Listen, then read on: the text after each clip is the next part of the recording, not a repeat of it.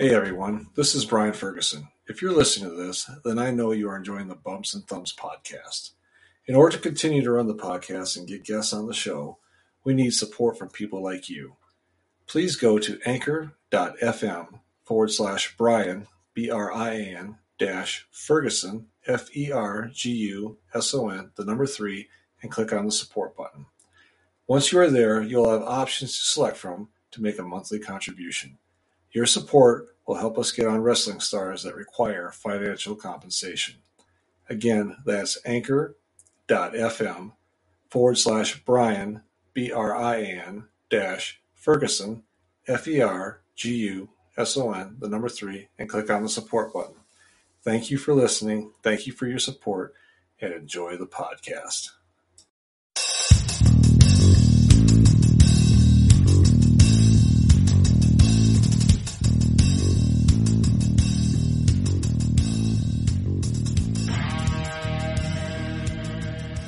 Thank you for joining another edition of Bumps and Thumps, the talk of wrestling. I'm Brian Ferguson. My guest today has been part of the pro wrestling business since the late 1970s. He's had, held numerous singles and tag team titles in many areas that he's worked in, to include the NWA Florida Heavyweight Championship and the UWF Tag Team Championship, just to name a few. He is most remembered for being one half of the legendary tag team with the Killer Bees in the WWF and UWF with Jumpin' Jim Brunzell. He is currently the president of the Cauliflower Alley Club and has recently written and published a book titled Truth Be Told The Autobiography of B. Brian Blair. Ladies and gentlemen, it is my pleasure to introduce Mr. B. Brian Blair. Brian, thanks for coming on today. I really appreciate it, sir. Hey, Brian, it's my pleasure. Thank you for allowing me to be on this episode of Thumps and Bumps. Yes, it's it's a great show. It's a great day because you know few weeks you'll be at WrestleCon. I'm excited to find I'll get to meet you in person, All which right. would be great. Super. And uh, I'm really excited about that. So, all right, let's jump into it if we could a little bit. You're originally from Indiana, from what I understand. The armpit of the nation, brother Gary, Indiana. all right. Okay, we'll go with that. And uh, let's just talk about a little bit your your childhood growing up in, Indiana. Uh, what was that like for you? Back back in the day? I don't know how I survived. You know, I've been a believer uh, for a long, long time, and I just uh, I can't even remember when I wasn't a believer. Um, as a matter of fact, uh, some of my earliest uh, fond dreams were, or memories were, when we used to go to the Lutheran Church in uh, Gary, Indiana, and uh, one day my parents said to me, uh, I don't know how old I was, like seven years old. You want to go to Big People's Church? I said, Oh yeah, you know. I thought I, I remember I was excited, and and the pastor's uh, sermon was on the power of prayer, and he's preaching, and I'm just sitting there listening intently, and he's saying, you know, uh, you can be anything you want to be. You know, um, God is in control of your life when you accept Christ in your life, and you become part of God's family. And if you're an earnest person and you pray hard, God's going to answer your prayers. And so that really, you know, hit home for a young tyke at that time. And um, I couldn't stop thinking about that. I went home, uh, didn't say anything to anybody, just all this is in my mind. And I'm thinking, wow, what am I going to pray for? What am I going to pray for? And I said, well, uh, maybe I'd pray for a million dollars. And and I thought, well, if I had a million dollars, they're going to take it away from me. Somebody's going to beat me up. You know, I'm in Gary, Indiana. There's some major criminals there. But uh, then I thought, well, you know, maybe I loved Corvettes. I built models, started building models with my dad, and um, um, and I didn't couldn't decide whether I wanted a red one or a blue one. And then I thought, well, I don't have a driver's license. What am I going to do with the Corvette? So scrapped that one, kept kept thinking, and I thought, well, I know what I want to be. I know what I want to do. I know what I want to pray for. And I I closed my eyes that night after much um, deliberation amongst myself and myself, and um, prayed to be Superman. And All right. Said, God, please make me Superman. I prayed and prayed and prayed. So this kid, uh, Billy Kapinski, uh, we were uh, walking down the street and I told him about my prayers and everything. And even though I was jumping off the bed with a sheet around me and couldn't fly, I was getting bumps on my head from hitting the wall, you know, think, thinking I'm getting stronger and nothing ever happened. And he said, Man, you're a fool, Brian. He said, uh, Superman lives on TV. He said, he, He's a fictitious character. He said, You're never going to be that. And so uh, when I go speak to kids, I show them a tape. I tell them this story. And I said, You know, I didn't, you know, I prayed earnestly. Uh, maybe I didn't quite become Superman per se, but I could hit the ropes like a speeding bullet, leapfrog a man with a single bound, have a 300 pound man jump on my chest, and be here to talk to you about it today. And uh, just the costumes were different. Yeah. So, wow. you know, Gary was tough. Yeah. was really tough. I mean, God, I remember seeing uh, my cousins went in. Well, we went over to Chicago, which is right next door, and they were made me wait out in the car in this terrible neighborhood while they were in there playing pool for, and I don't know if they were playing pool for pot or what the deal was, but they came out with like this matchbox filled with this green stuff. uh, they start smoking pot in the front seat while I'm, you know, just a little punk. And I just, you, you, grew up tough. You know, I've had my butt kicked uh, by some big guys, you know, just for no reason. They beat me up and uh, toughened me up. It made me, uh, you know, everything that's uh, before you makes you who you are today. So, yeah, yeah, definitely. All right. Well, let's. Uh, did you go to college or anything after you got out of high school, or yes, you... yes, yes? I actually was going to. I sold sodas in the Tampa Stadium, and that's where I first really fell in love with Mr. Wonderful Paul Orndorff.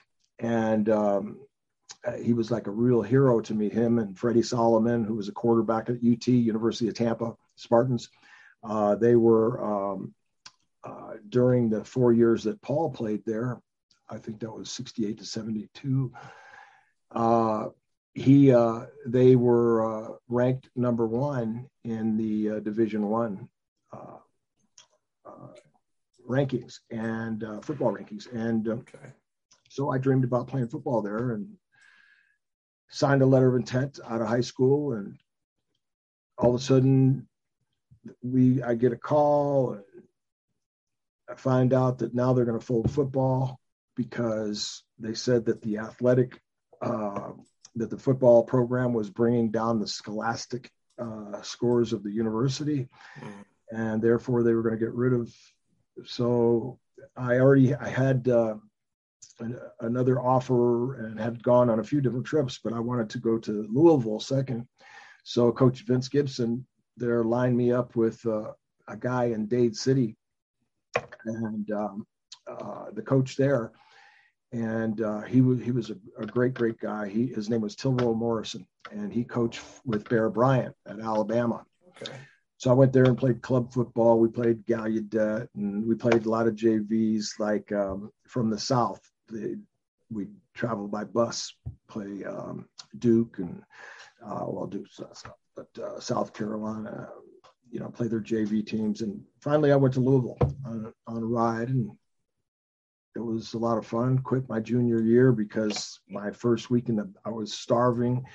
The only money that I I actually got, they stopped giving us our fifteen dollars every two weeks for our laundry, and um, my mom every week sent me ten dollars, and that's what I lived off of. And you know, was, wow. uh, I learned how to parlay that with a uh, offensive lineman uh, friend of mine, uh, Jerry Ward, who was a tremendous pool player, and we'd get our money together, and he was a shark. I mean, he would. we we like at one time we had like five six hundred bucks a piece, just pooling our money together, and uh, him yeah. playing pool, winning money. Wow. And that was that was like big money, brother. Yeah. So yeah, I did uh, I uh, I enjoyed college a lot, but uh, my first uh, week in the business, my first paycheck was seven hundred and eighty or eight hundred dollars, and you know I was like, wow, I do not want to see a smelly locker room again, and the University of Louisville, and uh, just uh, went on to some other smelly locker rooms. yeah. Well, since you transitioned into wrestling, so you talk about Paul Orndorff, which if you're watching today or watching this, you can see he's in the background. He was a very good friend of yours. Absolutely. Um, was he kind of the inspiration for you to to get into that once you were in college, or what? What? What? How'd that No, transpire? I always eventually wanted to be a wrestler. Um, I mean, not always, but for the for most of my, yeah, let's say since the time we moved to Florida when I was like 11, 11 and a half years old, uh, uh, fifth grade, um, Gordon Solie, WTOG, Channel 44, Eddie Graham, you know, Jack Briscoe, Dusty Rhodes, Buddy Colt, you know, my heroes, you know, were just uh, heroes or villains, whatever. Uh, I, just fell in love. I was enamored with wrestling. I, I just eat, drink, breathe, and sleep wrestling. My parents thought I was crazy. Anyway, I understand that. I understand that. My parents, they were not fans at all. Um, I'd have to actually kind of sneak when they were gone or something. I would have to, I would go down and, and watch TV because I knew the wrestling would be on. And if they would come back, they would, my dad especially, get off that stuff. You know, stuff's, you know, garbage, fake, get off there. So, yeah. understand where you're coming from with that. So, Oh yeah. so There's some some great stories. I know we're going to talk about this at the end, but in my book, Truth Be Told, mhm. uh, you'll find uh, some tremendous stories about uh, about uh, the beginning of the business, which was uh, an amazing time in my life. yeah, What a transition it is to go from just a regular person into, you know, becoming a well-known wrestler. yeah. Well, let's talk about your training. Where did you train at, and and, and who trained you? I trained uh, in Tampa, Florida, with Hiro Matsuda for um, three and a half summers. The first summer, I uh, when I was in high school, my senior year, uh, my summers between college, and uh, you know they didn't smarten you up. It was just, it was gut wrenching. You know, throw up every day, uh, kind of thing. At least for the first few days, till I learned not to eat, and um, uh, you know people would just leave out of that sportatorium and without their clothes, without anything. They'd run, they'd leave, you know, they'd try, they would try to hurt you. And fortunately, you know, out of the, all those summers, probably 100, 115 people came through there. And the only three that, and a lot of them that came through there are broken in other places. And, um, uh, because it was just that difficult. But uh, Mr. Wonderful Paul Orndorff, uh, Terry Bollea, Hulk Hogan, um, and myself, we uh, stuck it out through Hiro Matsuda's grinding uh, regimen. Uh, and, uh, you know, we're all alive, thank God. Well, Paul's not, forgive me. Yeah, unfortunately, Paul passed. He's alive in my mind and my heart. Yeah, yeah, I'm sure he is. Yeah, you talk about Hulk a little bit. I, did I was under the impression that Hulk's leg was broken by Hiro Matsuda in his I don't know first or second session with him, and then had to sit out for a while. Is that is that true or is that Well, it is true, but Terry had already broke into the business. okay? and uh, and then he, you know, they kind of they put him under a mask. Uh, we had our first match together in Chiefland, Florida. He had his his first match. I had already had like I'd been working for a month or so, and um, so we had our first match in Chiefland, Florida. And everything's a rib, of course. That was a rib. Uh, this is a rib in almost everything. Of course, they it was supposed to be a 15 minute time limit match and they changed it to 30 minutes and uh, unbeknownst to us and oh gosh started out as a really good match actually Mhm. and uh yeah we had no gas at about what we uh, thought was our 15 minutes we were giving it all and until we had nothing left so we were just like two two fish out of water, you know, Oh, yeah. sitting there just trying to gasp for breath. Yeah. Wow. All right. Well, let's talk a little bit about your travel experience. I know you did a lot of traveling, especially, uh, you know, when you were starting out. I'm sure you did a lot of moving around from uh, town to town. And I always, some people I've had on here in the past have talked about, you know, when they drive four or five hundred miles with a with a veteran, you know, they they listen they're like a sponge and they and they try to grab all that knowledge and experience was that a similar thing with you as far as if you rode with somebody that really gave you that knowledge who would that have been Well, probably my most memorable. Well, of course, riding with Buddy Colt uh, a lot, and the Briscoe brothers. They were my uh, Don Morocco. Uh, they were my real base knowledge at the beginning of the business. And the first territory I went to, uh, Mid South. Um, um, we uh, hooked up with Murdoch and Cox somehow.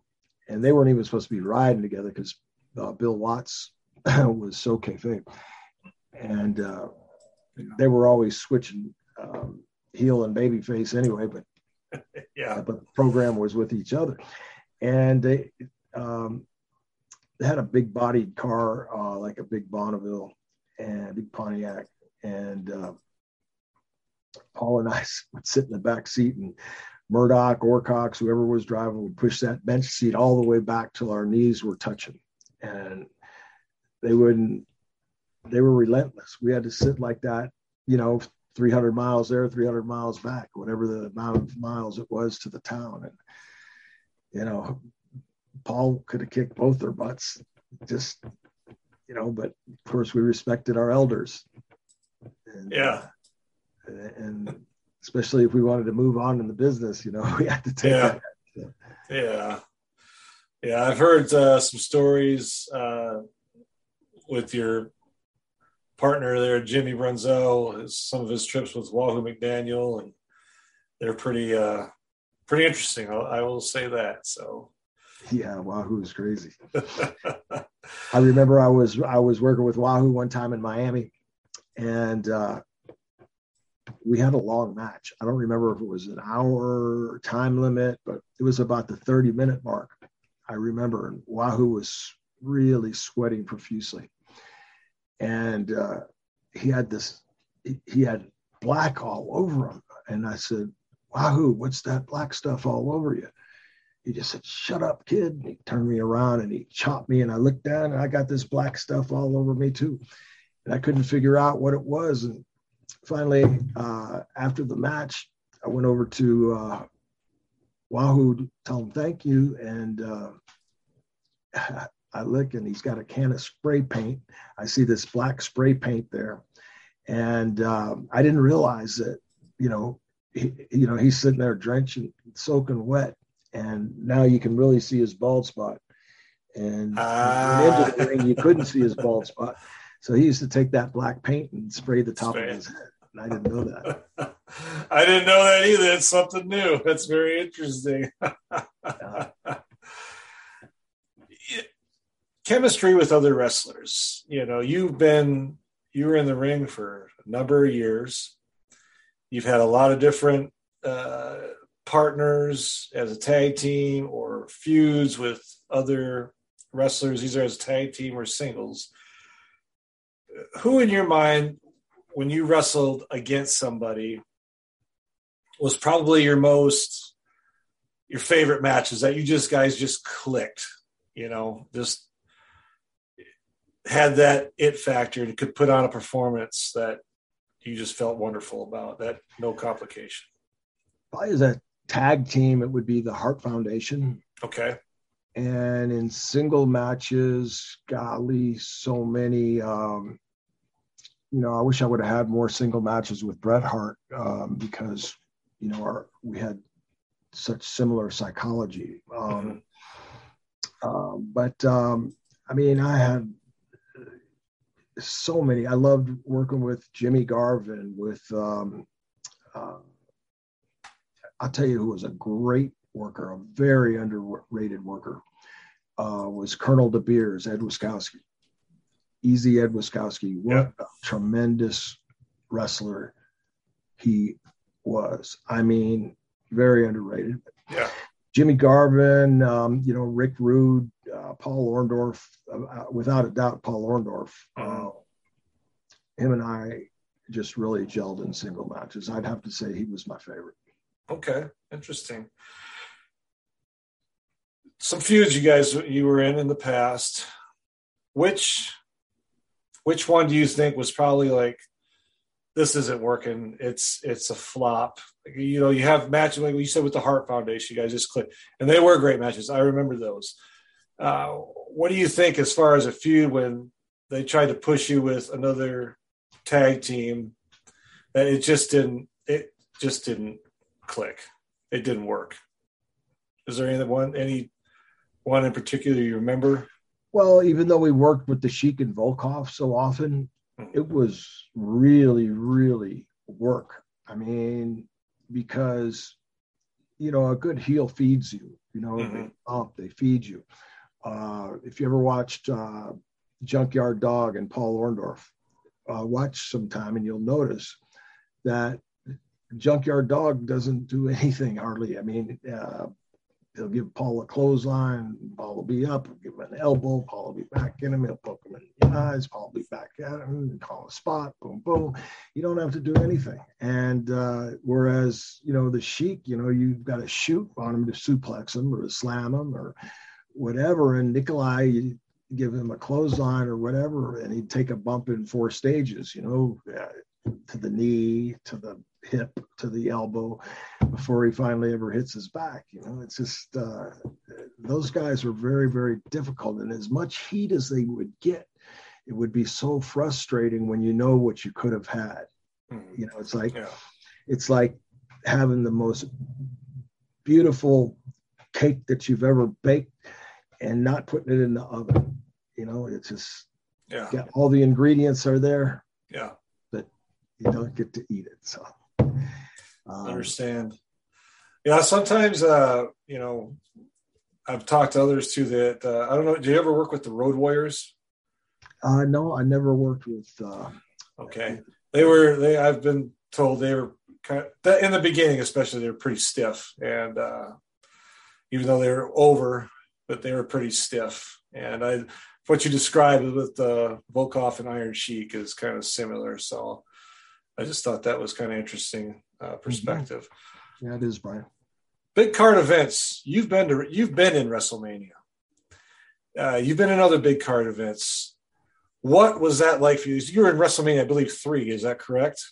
WrestleMania two, WrestleMania three, WrestleMania four. Okay. I was in the big event, the first Royal Rumble, um, the um, the first Survivor Series. Yeah. Uh, you know, well, we we were there we were the foundation of what made the WWF. Yeah. Before it was WWF. What what was that like for you though? I mean, you you you walk out to that crowd, and especially uh, you know number three WrestleMania. There's ninety three thousand people in Pontiac Silverdome. I mean, it was amazing. Yeah, I tell you, Brian, it was. Uh, I had gone up uh, before the matches early in the day, way towards the, they had the press area about three quarters of the way to the top. And I went up there and I was looking around and um, I thought to myself, man, I, I'm watching the ring crew and I could barely see them. I couldn't make out who was who. And I know the ring crew, but uh, I couldn't tell actually who was who from from there. Was so high up. And I thought, who would want to spend the money to be here when you could watch it, you know, on pay per view?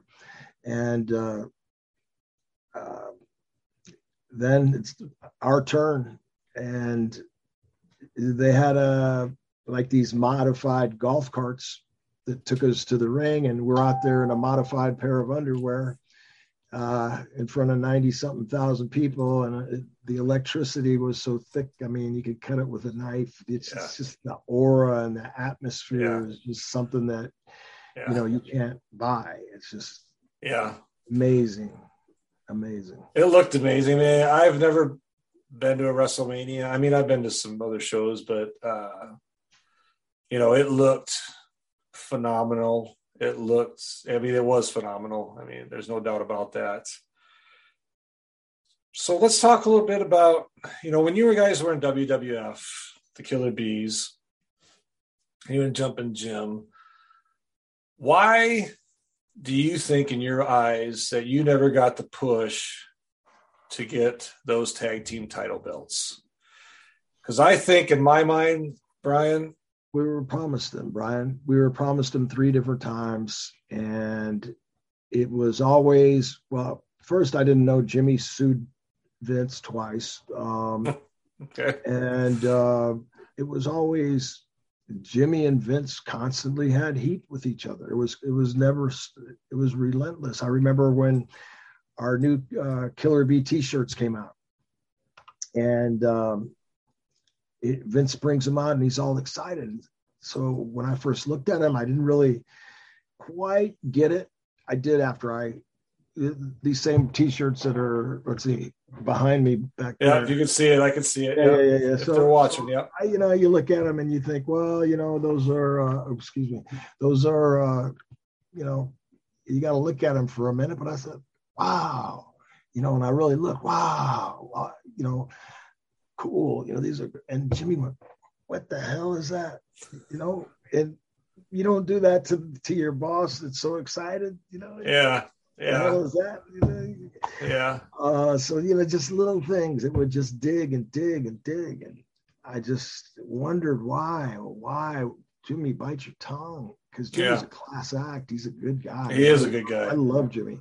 Yeah, I love him like a brother. Yeah, and uh, but um, you know, it was just his way of doing things, and yeah. Vince didn't like it. Well, I know him. Uh, he has a yeah. His relationship with Vince wasn't the greatest. I, I know that I've talked to him uh, a few times, you know, and, and uh, but Jimmy is a great guy. Uh, I had the opportunity to spend time with him and Greg up in uh, Milwaukee during Crusher Fest last fall, and just wonderful guys. Uh, we hung out. They actually went out to get to dinner one night together. It was it was great. Class act people. So see why you you like him a lot. He's a good person. So yeah. All right. Well, let's you in 2015. Uh, you were awarded by the uh, National Wrestling Hall of Fame in Waterloo, Iowa, the Lou Thesz Award, mm-hmm. which is a high honor. Big honor. Big honor. What when you got that call and they said, "Hey, you're you have been you're going to be awarded this." What was that like for you? Oh, I was very thrilled. Um, you know, it's nice to be recognized um, for the work that you put into the ring. And um, I remember in 1982, I believe it was, um, when uh, Dave Meltzer still has the dirt sheets, but um, I got the uh, uh, most underrated wrestler, and I thought, you know, that's really nice. I'm glad, and and you know the the actual uh, people vote on Dave's awards. You know, the reader, the subscribers. So to know that the fans appreciated really made me feel good because you know it's ultimately it's the promoters that dictate you know mm-hmm. who gets the belt who wins who loses and um, you know it's such a, a, close edge it's like when vince put the wwf slash e together he robbed all the territories i mean i was wrestling on top with ravishing rick rude and mm-hmm. uh, you know i'd been florida heavyweight two-time florida heavyweight champion florida tag team champion southern heavyweight champion worked with the world heavyweight champions. Um, and um, uh, Rick Rude and I were just selling out all over the place. And so I was the top baby face in the Florida territory, and uh, Rick Rude was the top heel. So yeah. Vince got us to come first me and then Rick a while later. Mm-hmm. Um, but uh, he would just go in, whether it was uh, you know Hogan and um, Curt Hennig and uh, Bobby Heenan, you know from and Jimmy uh, from Verne's territory, whatever territory he'd go in, and that was his success, taking their top talent, which were Yeah. main events. And so anybody could have been a main event for Vince. It was a Mhm. so it just whatever his um you know whatever his thoughts were put Mhm. the people in the positions they were in. Yeah. Do you think when you guys were all there in the late 80s or mid to late 80s, I mean, you had in the WWF was, you know, they had a, everybody. Do you think it was, how do I say, oversaturated with talent because you could only do so much? I mean, there's only so many titles, there's only so many creative ways you can deal with people and, and, put them over either as a heel or baby face. Do you think it was oversaturated? Uh if anything, Brian, it was undersaturated. Okay. Okay, because you could run three towns and sell all three towns out Yeah, that's true. on the same night. I mean, so you just couldn't get to the towns, and you still can't. You can't get to the countries quick enough. There's Yeah. so much money out there. I mean, now television is probably oversaturated. The you know you've got, in my opinion, because you've got uh, AEW and uh, WWE going head to head. There's three hours of programming plus, um, you know, from each uh, of these companies, and then you've actually got ten other companies on television. So uh, that's a lot of television, a lot of wrestling. I think uh, you know it was done before when it was regionalized and before cable TV. I mean, even cable TV, but um, where you had programs for that area.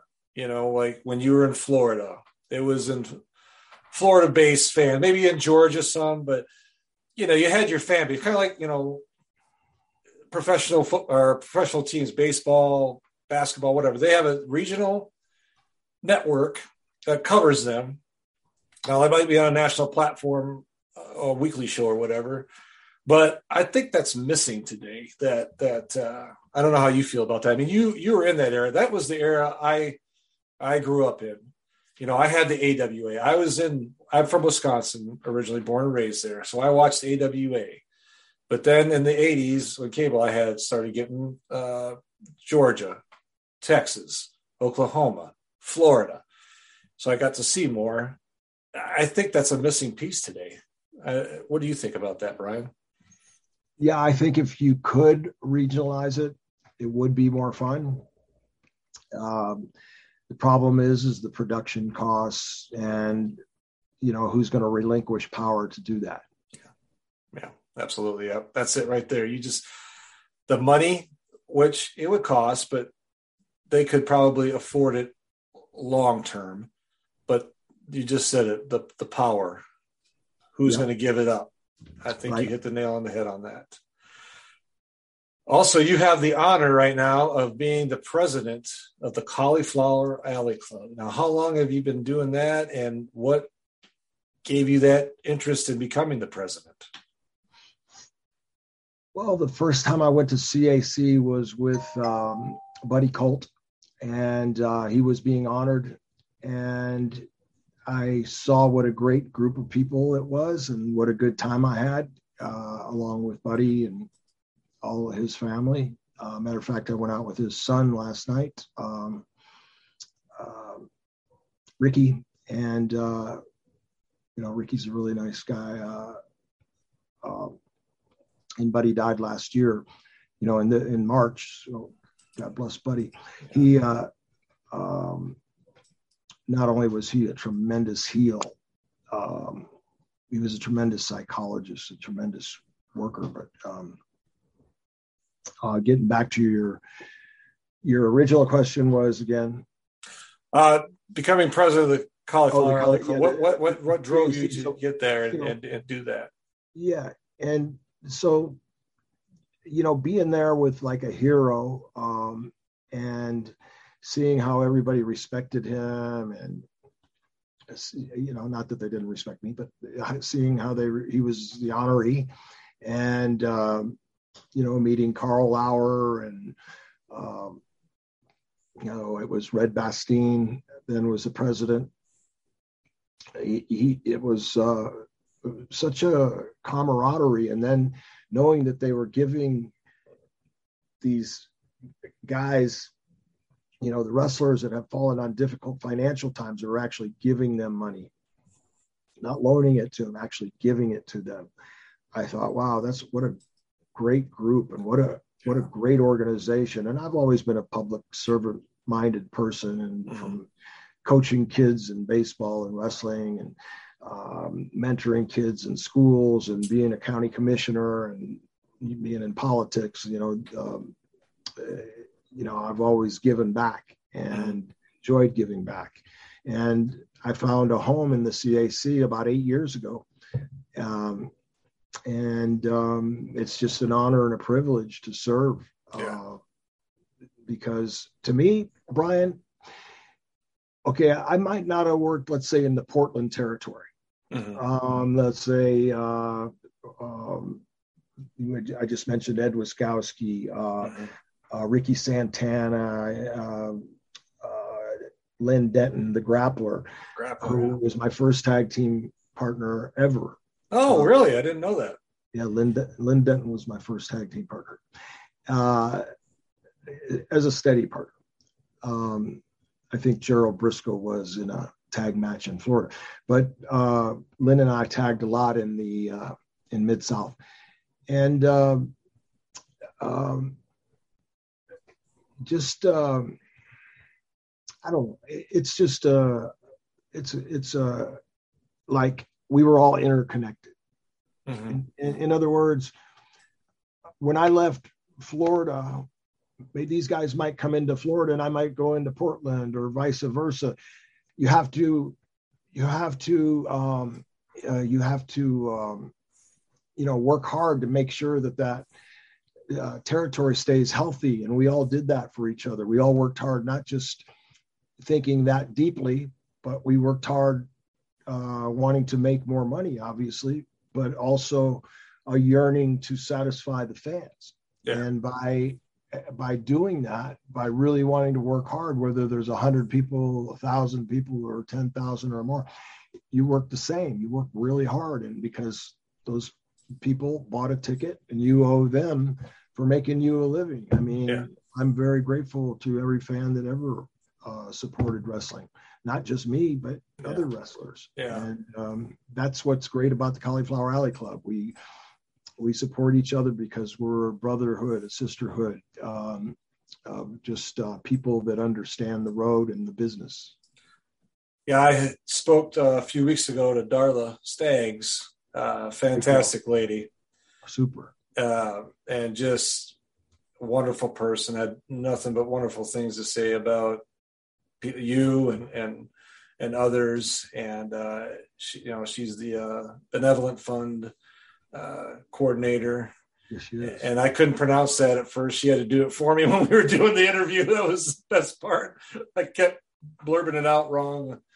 And uh, but she's yeah, it seems like a great organization um, from top to bottom. I've looked on you guys' website, and it's it seems like a very class act organization, and uh, you guys do a lot of great things for for people. And so, and Darla and every one of us um, that volunteer, we have about thirty people mm-hmm.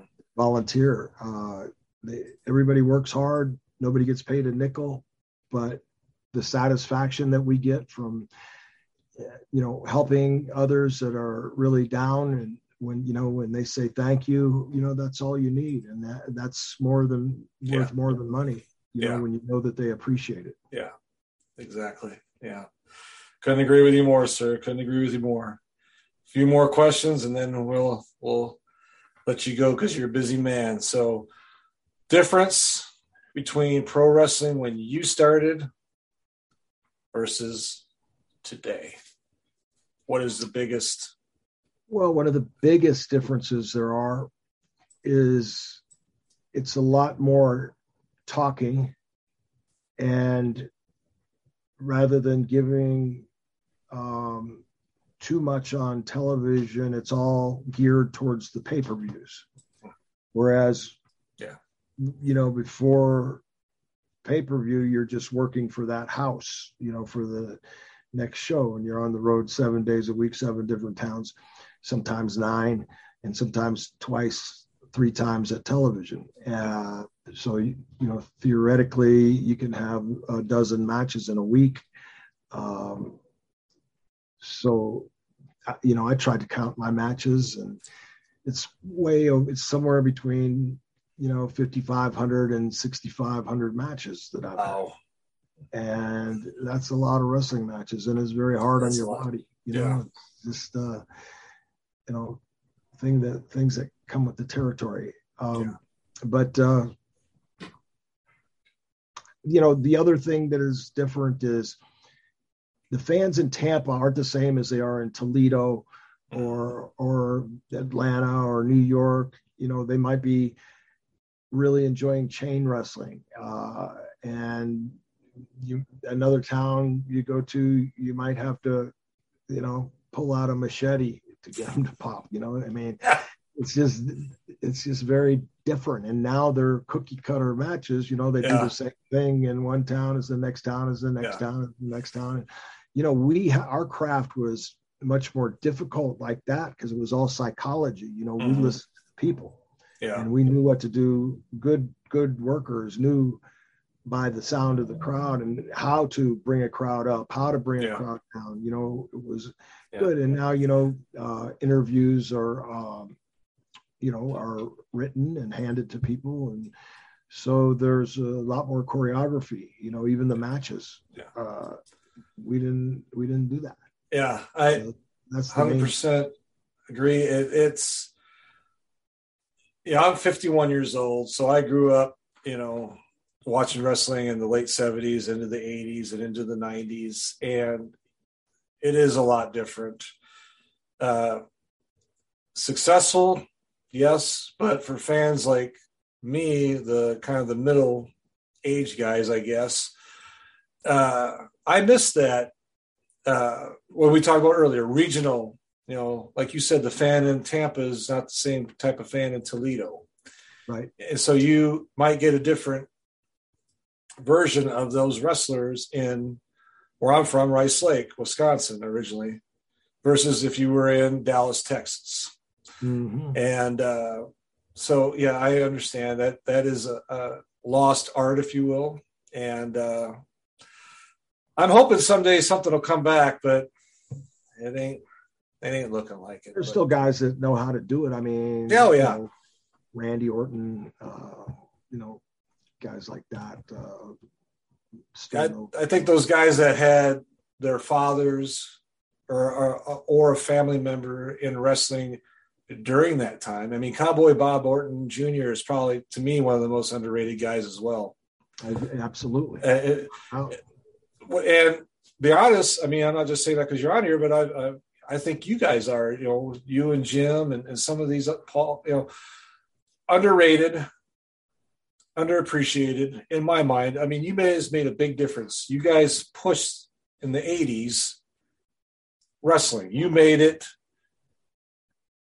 more, how do I say, watchable, I guess, because yes, you guys had different characters, but you made it exciting. You made people want to get out of their seats, you know, and and look and get that pop. There's still pop today, but I don't get out of my seat like I used to. Right. Okay.